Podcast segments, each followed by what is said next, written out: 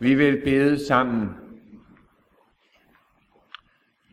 Herre Jesus, vi vil takke dig, fordi du har givet os så mange grene og arbejde ud fra og under i dit rige. Og nu vil vi takke dig for dem, der står i arbejdet med vores blade. Herre, vi vil takke dig for de mange, mange lysglimt og budskaber fra dig, som er kommet ind til os gennem vores kristne blade. Og vi vil bede dig om, at du vil, vil velsigne alle de medarbejdere, som står i denne tjeneste, både med at få bladene skrevet og få dem distribueret og Gør alt for, at de når længst muligt ud. Herre, velsign dem. Lad din ånd hvile over dem. Giv dem frimodighed og glæde i denne tjeneste, dag for dag.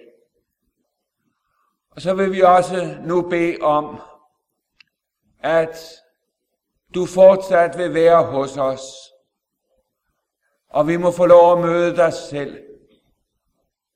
Herre, tag os ved hånden og før os ind i det rige, hvor bare nåden er. Amen. Vi skal høre nogle vers fra Romerbrevet kapitel 11, og det er to og et halvt vers. Jeg vil begynde med sidste halvdel af vers 20. Romerne 11, 20. Men du står ved din tro. Vær ikke overmodig, men frygt. For sparte ikke Gud de naturlige grenene, vil han heller ikke spare dig. Se derfor Guds godhed og strenghed. Strenghed mod dem, som faldt. Men over dig er Guds godhed, så sandt du holder fast ved hans godhed. Ellers skal også du blive hugget af. Amen. I dette vers møder vi to ting. Guds godhed og Guds strenghed. Der står ikke, se derfor Guds godhed. Punktum. Der står, se derfor Guds godhed og strenghed. Hvor er det vigtigt, at vi både ser Guds godhed og hans strenghed. Hvor er det vigtigt, at du kender den bibelske tale om himlen. Og hvor er det vigtigt, at du kender den bibelske tale om helvede. Se både Guds godhed og strenghed. Vær ikke overmodig. Men ikke, at du er uden for fare. Vær ikke overmodig, men frygt, står der. Arbejd på din frelse med frygt og bæven. Her er der en side, det er afgørende at have i sit åndelige liv.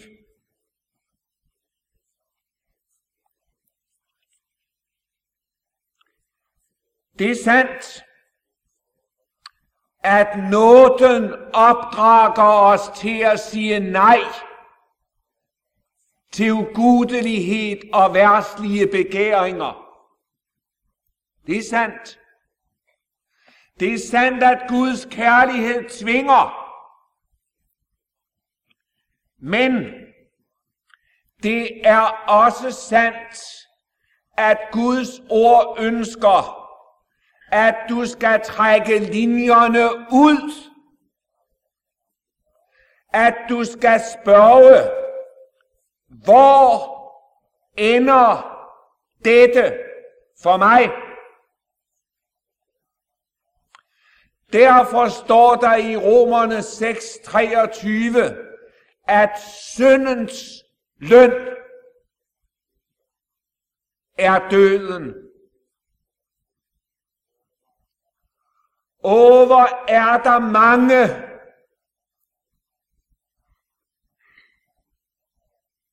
der ikke trækker linjerne ud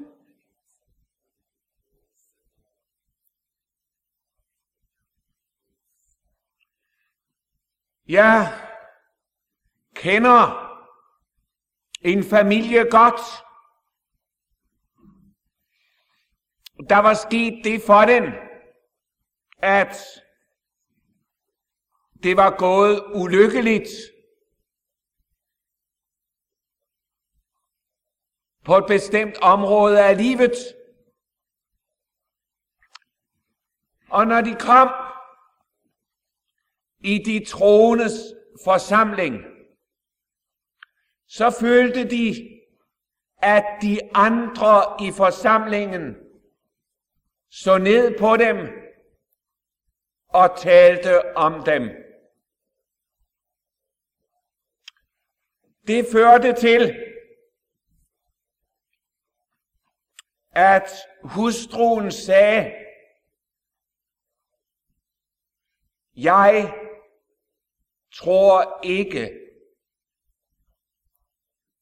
at jeg vil komme mere. Så svarte hendes mand, selvom du ikke vil gå,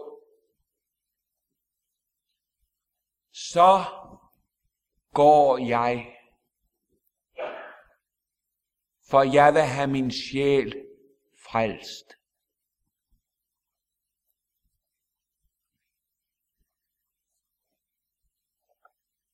Han vidste,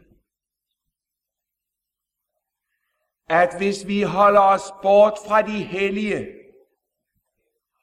hvor ender det?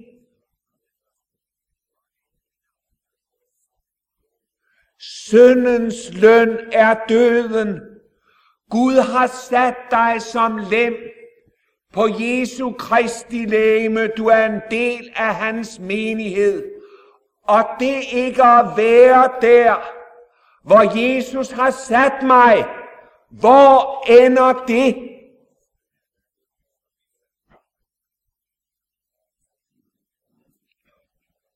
Åh, du må være vågen, når den hellige ånd minder dig. Når du er kommet ud på syndevejen og har fulgt nogle af djævelens lokketoner, så kommer Guds røst, og så siger den til dig, tænk, hvor det ender. Vil du ende der? Glem ikke, at syndens løn er døden. Og vi trænger til en fornyet erkendelse af, at synd er livsfarligt. Hvorfor? Fordi det ender jo med død. Åndelig død, Læmelig død, evig død, den anden død, fortabelsen, ildsøen. Det er livsfarligt og synde. Og så vil jeg alligevel sige til dig, du skal ikke frygte og synde. Du skal frygte og synde mod Gud. Det er Gud, du sønder imod. David vidste godt, at han syndede. Men da han skrev salme 51, 51, var der noget, der var gået op for ham. Mod dig har jeg syndet. Åh, siger David, havde jeg da bare set det, at da fristelsen virkede så tillokkende på mig, havde jeg da bare set, at jeg synder mod Gud. Ikke mod dig selv, ikke mod Batseba, men mod Gud. Min ven, du kan ikke synde uden at synde mod Gud.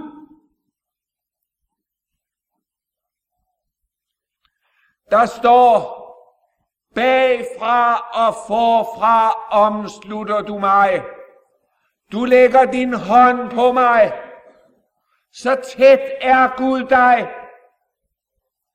Og hvis jeg må bruge det billede, og når du så skal ud i synden, så må du skubbe Gud væk for at komme derud.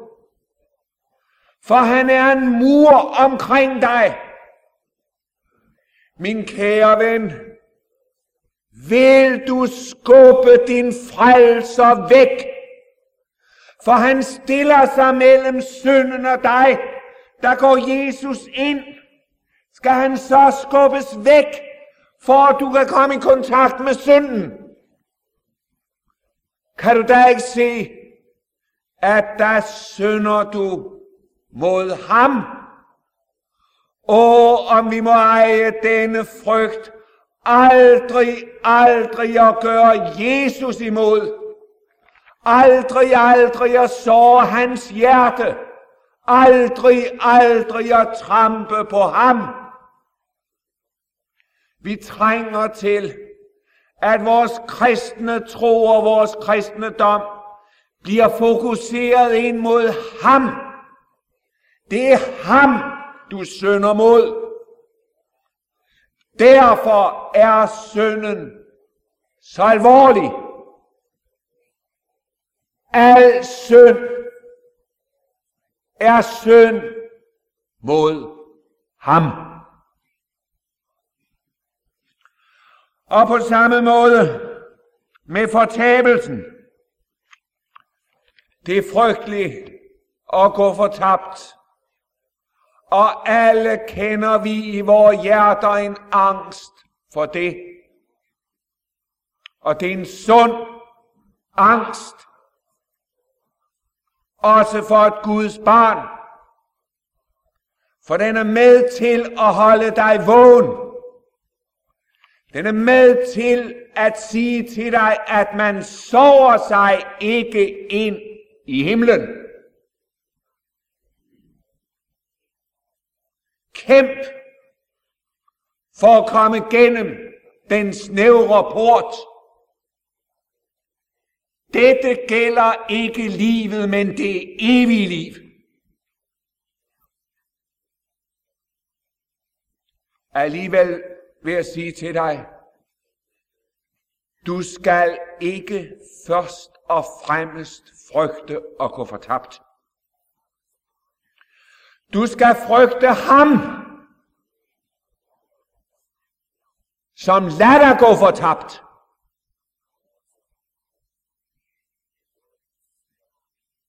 Hvem er det? Det er Jesus. Ham skal du frygte.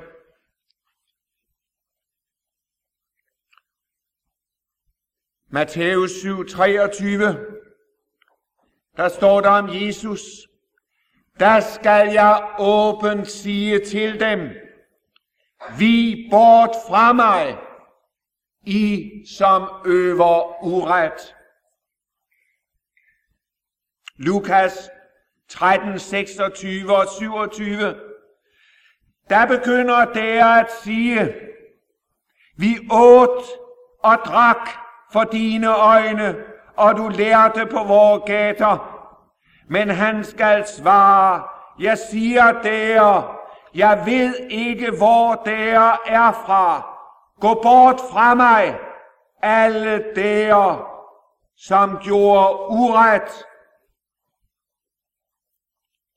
Matthæus 25, 11 og 12. Til sidst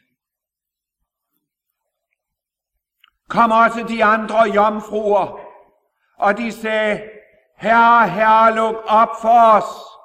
Men han svarede og sagde, Sandelig, sandelig, siger jeg der, jeg kender der ikke.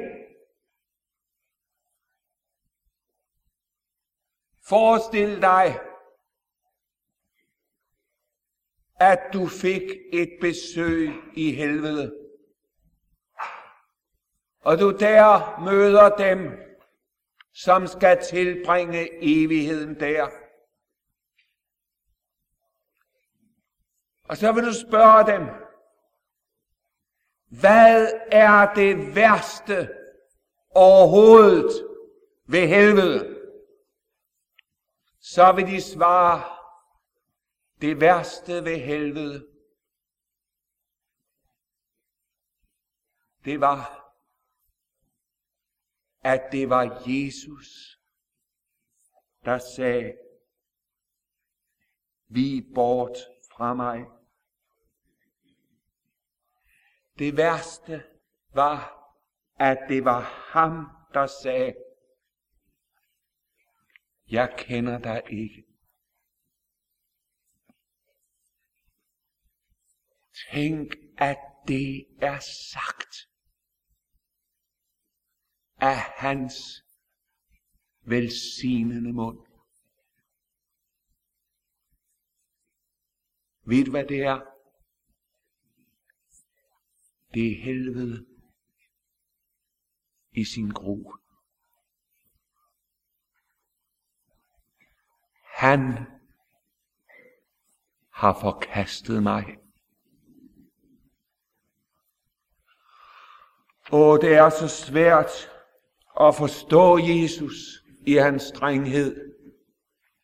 Jeg synes, at min kære frelser er så hård.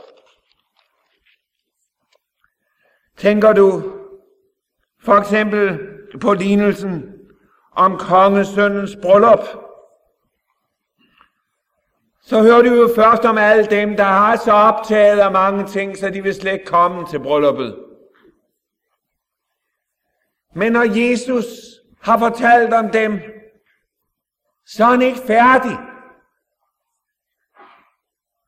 Han har endnu et, der må siges.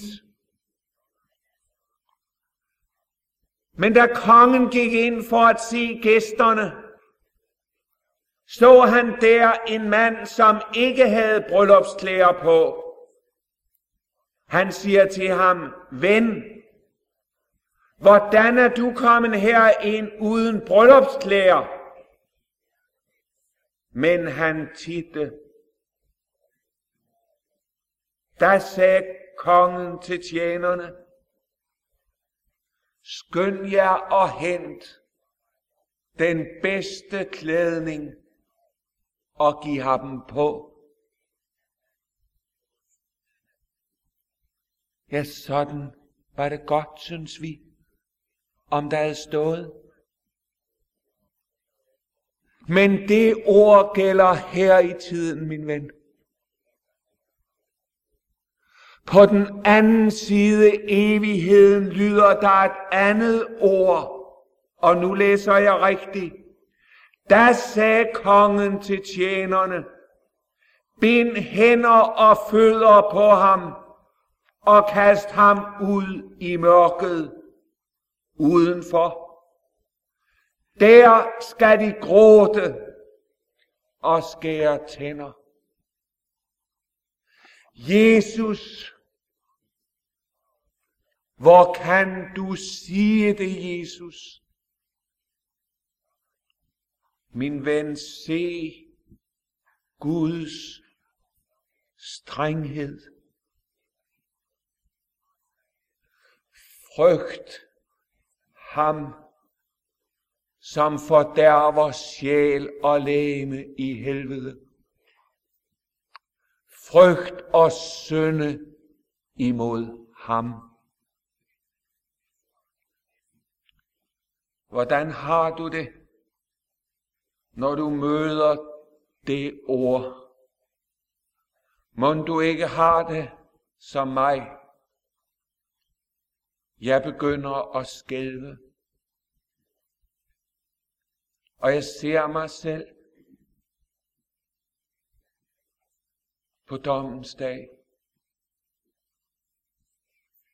Jeg ser mange, mange af dem, som jeg har forkyndt ordet for. De går ind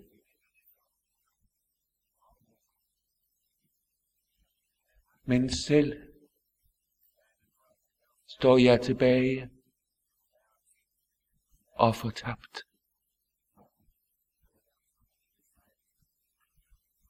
Åh, tænk om det skulle ske. Mit hjerte skælver ved den tanke.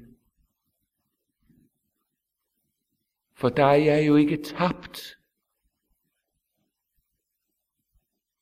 Der er jeg fortabt.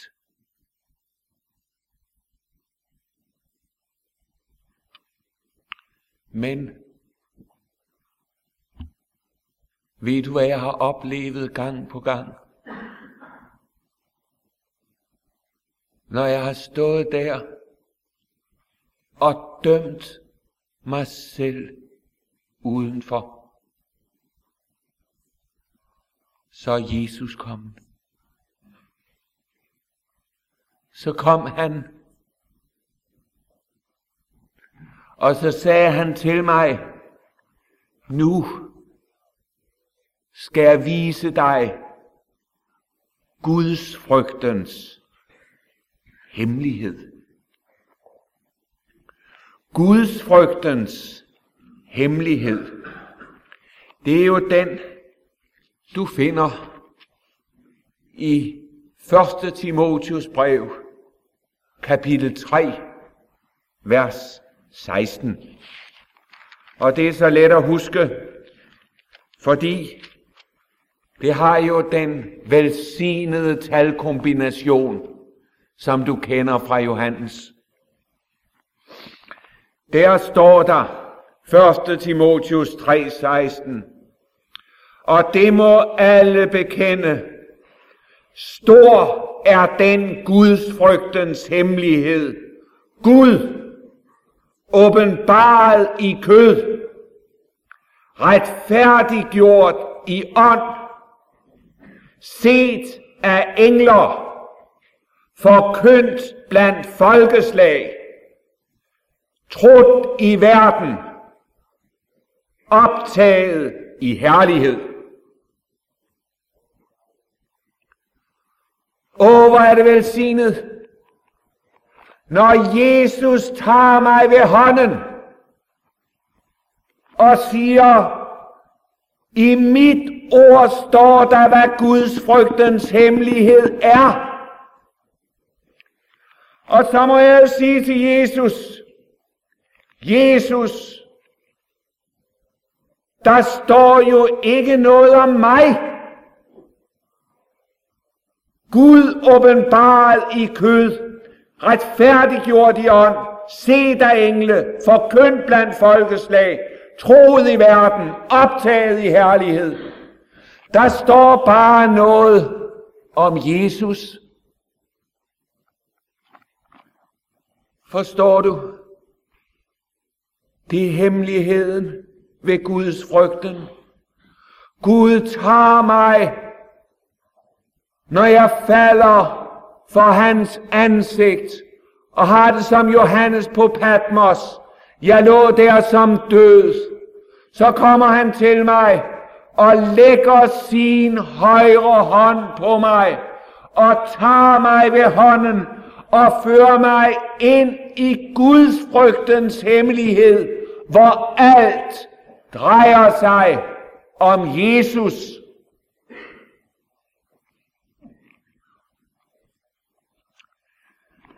Du kan vel huske fra de sidste kapitler i åbenbaringsbogen, at der står, der skrevet om en kristen, som er skrevet i to bøger. Først bliver bøgerne åbnede, og mennesker bliver dømt ud fra deres gerninger. Men dernæst kommer der længere fremme en understregning af, at der er nogen, som ikke bare er skrevet i bøgerne, de er også skrevet i bogen. Lammets bog, som er livets bog. For nogle år siden havde vi besøg af Ingrid og Karl Frederik Wisløf på Luthersk Missionsforenings højskole. Og der fortalte Ingrid Wisløf, noget, som hun kendte fra sin opvækst i Kina. Hun fortalte, at på kinesisk er det sådan, at tegnet for retfærdig består af to tegn. Du ved, man har jo tegnskriften, og der kan man analysere tegnene og finde ud af, hvad de egentlig betyder. Hvordan skal man egentlig tegne ordet retfærdig?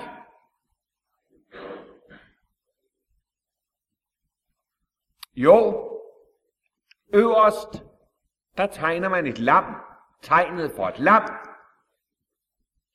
Og neden under det tegner man tegnet for mig.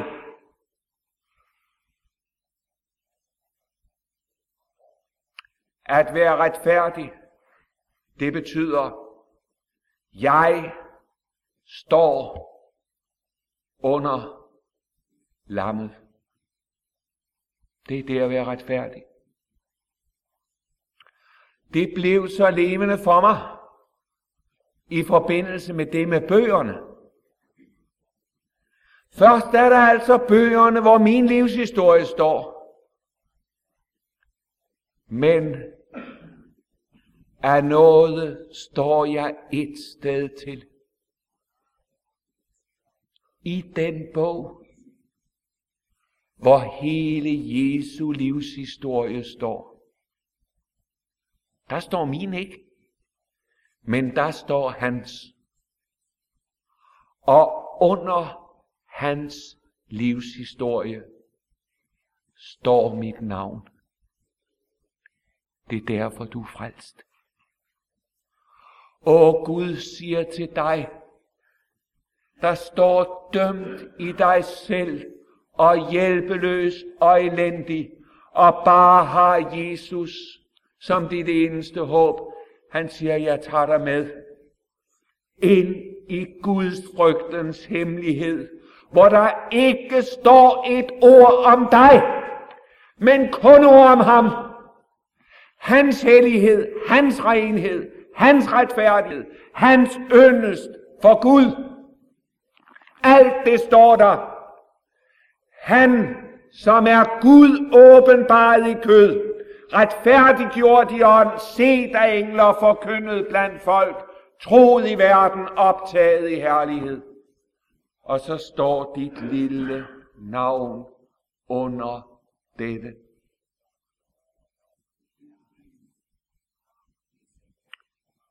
Det er det forunderlige. Du er frelst for du står i bogen. Lammets bog.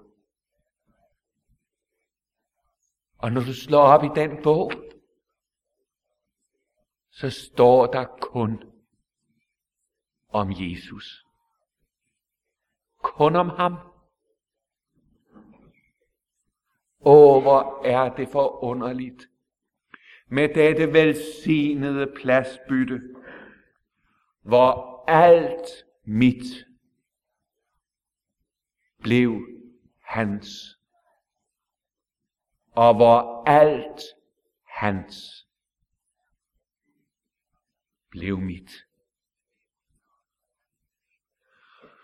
Det er så vigtigt for mig at få dig til at forstå denne retfærdiggørelsens hemmelighed. Der er så mange, der tror, at det, der frelser mig, det er, at min tavle bliver vasket ren.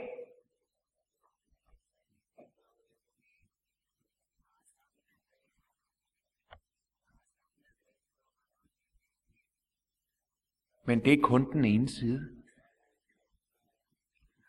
Først vasker Gud din tavle ren. Og så skriver han alt, hvad han ved om Jesus ind på den. Kan du så forstå, at du er frelst? Du er frelst helt og fuldt.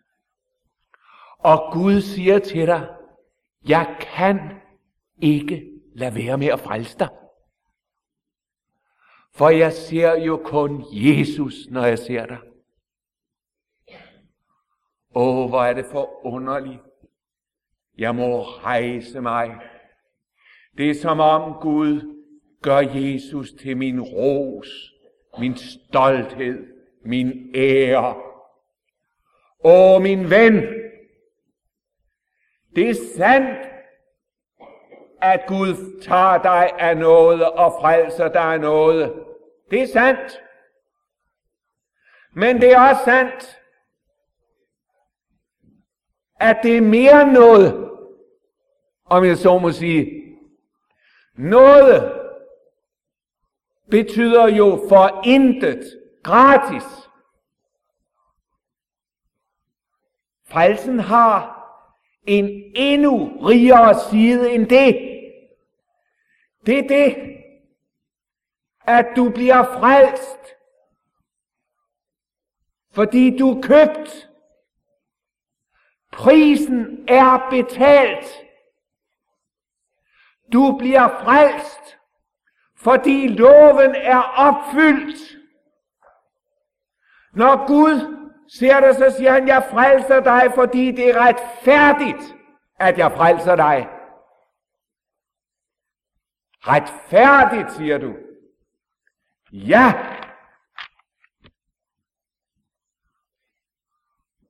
Du har jo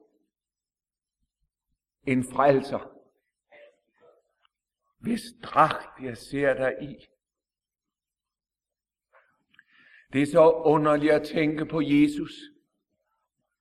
Da han gik herned, var han så fattig, så han ikke havde det sted, hvor til han kunne lægge sit hoved til hvile. Men af jordiske ting ejede Jesus én værdifuld ting.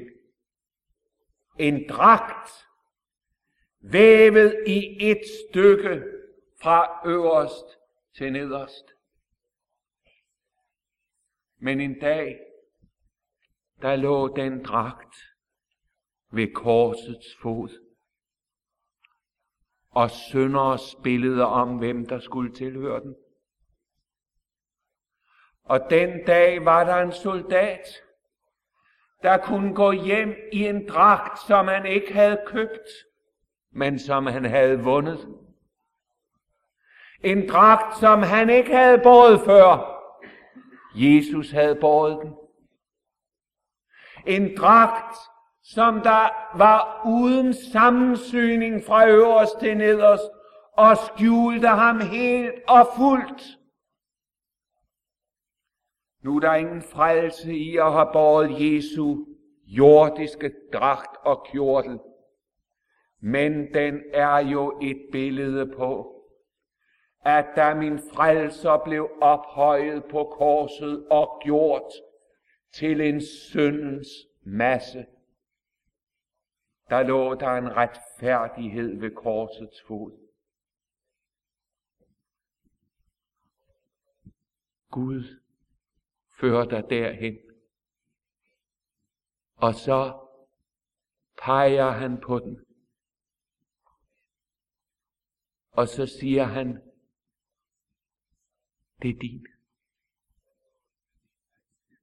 Din dragt ligger der, min ven. Nej, siger du, det er ikke min. Det er Jesu dragt. Det er Jesu retfærdighed. Nej,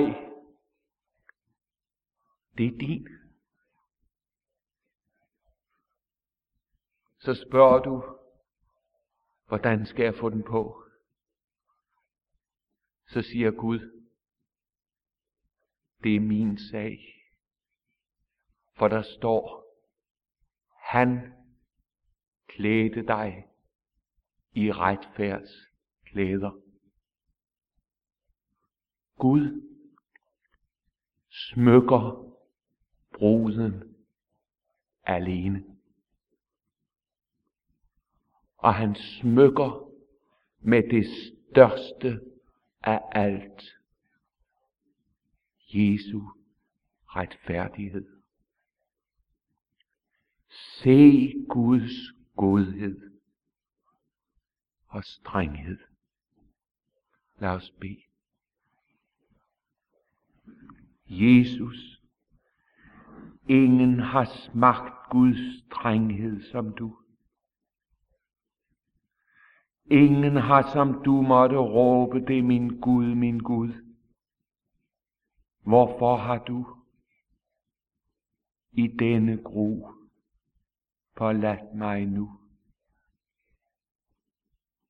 Sig det til min sjæl. For din skyld blev jeg så forladt, og er Guds vrede tagen fat, at aldrig jeg forladet skal i dødens grumme dybe dal. Herre, lad min sjæl høre det endnu en gang. Det er fuldbragt,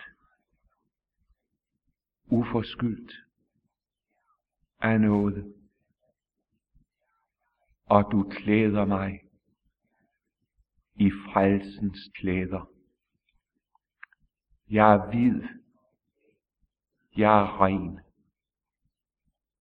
jeg er hellig. Jeg er Jesus lig. Amen.